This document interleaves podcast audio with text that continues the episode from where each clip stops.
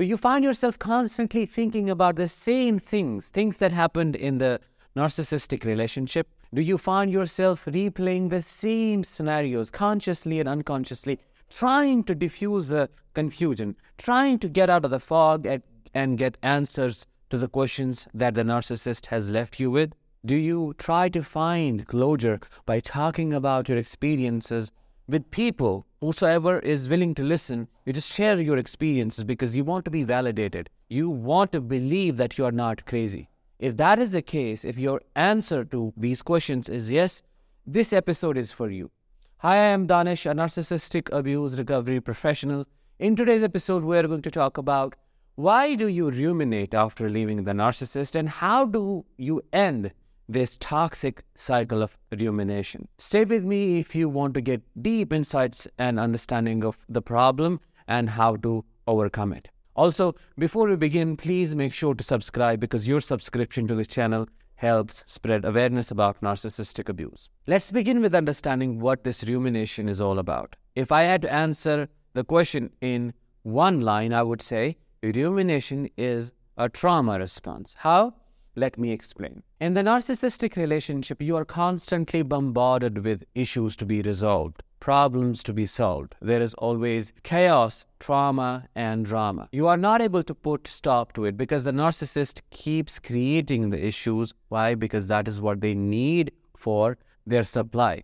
So you feel overwhelmed. You react to the situation. You try to survive by running away first. We call that flight response. That is what gets activated initially. You try to avoid conversations, you try to avoid arguing, you try to avoid everything that you think will turn into a conflict. But that doesn't work. The narcissist is constantly in your face. They keep dragging you in into this cycle of abuse, and you have to go through the motions. You have to face the storm until you are left feeling resourceless. It is at this point your survival mechanisms, your coping mechanisms shift and change. Now, you may start fighting with the situation. You may start reacting back. You may start treating them the way they treat you. Maybe not entirely, but to some extent. You start reacting, you start screaming, yelling, cursing. I mean, doing things out of character, things that are not a part of your true personality. And that is when they convince you you have gone crazy. The gaslighting, the manipulation, and all the abusive tactics they use to traumatize you keep getting worse. It is at this point your brain perceives the environment a threat big enough to activate freeze response. That simply means your system starts shutting down, at least physically.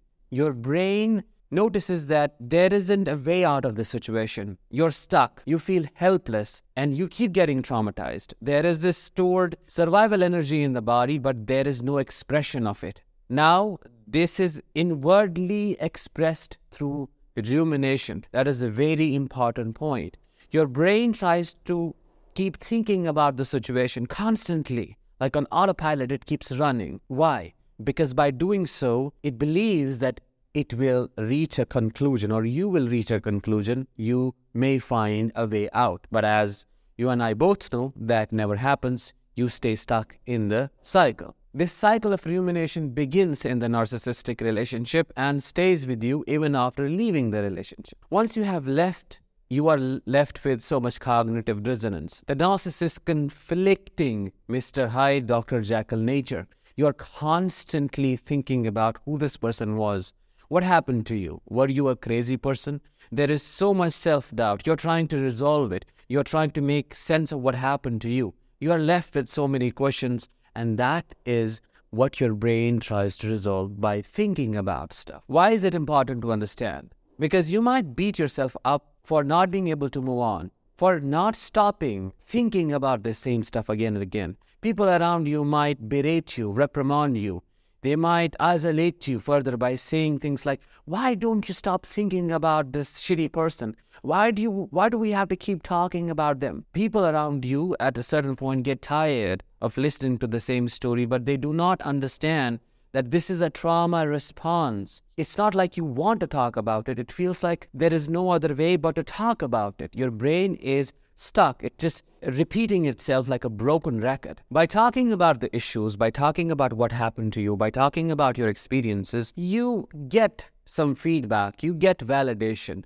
A part of it is resolved, but a major part of it stays stuck. As I said, this is trauma, and trauma cannot be talked. You cannot resolve trauma through talking. Why? Trauma is stored in the body. You may know about the book, The Body Keeps a Score. So does our brain. The trauma is stored in a deeper subcortical part of the brain, which cannot be accessed through talking or thinking about it. So it's like a trauma capsule that is stuck in your brain. Now, there are some exercises that you can do on your own which can help you get out of this state. First one is body movement. You have to get out of your brain through your body, which just means that you have to recognize whenever you're ruminating, you have to recognize what is happening in the body. By noticing your body, you will get the accurate feedback if you are activated or not. The moment you notice you're ruminating, you're obsessing, bring your focus directly to your body and notice what is going on in there.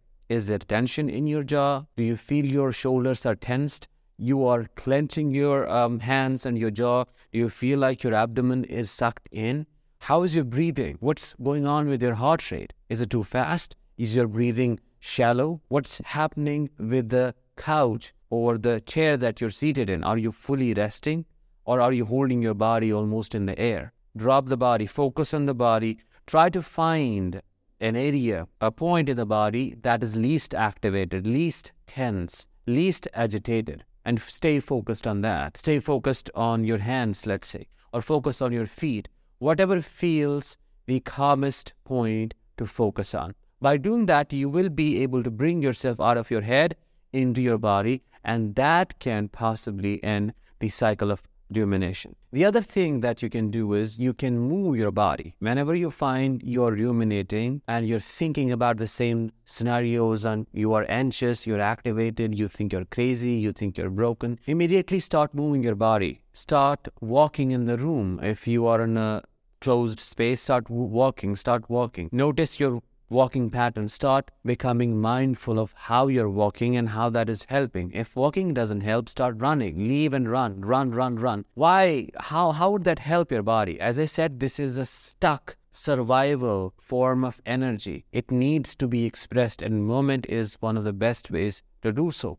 If you're into dancing, do that as well because that will just give it a way out. There is so much in store. There is so much that your body has kept the score of. So let your body express it. You can also try trauma informed yoga because that will help you to release so much trauma energy just by focusing on certain poses and certain positions and certain points in the body that are related to your traumas you wouldn't have to think about things and you would just have to be with your body and let it do the work. You could also process it out by writing things if you are into journaling.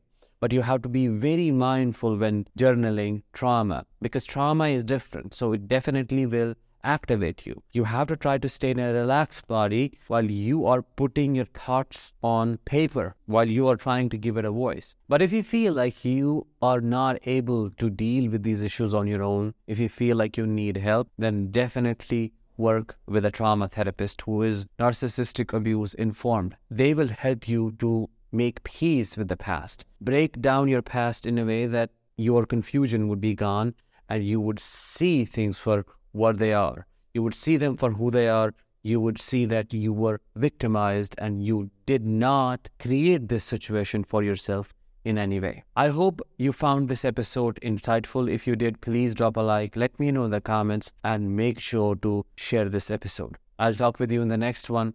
Until then, let the healing begin.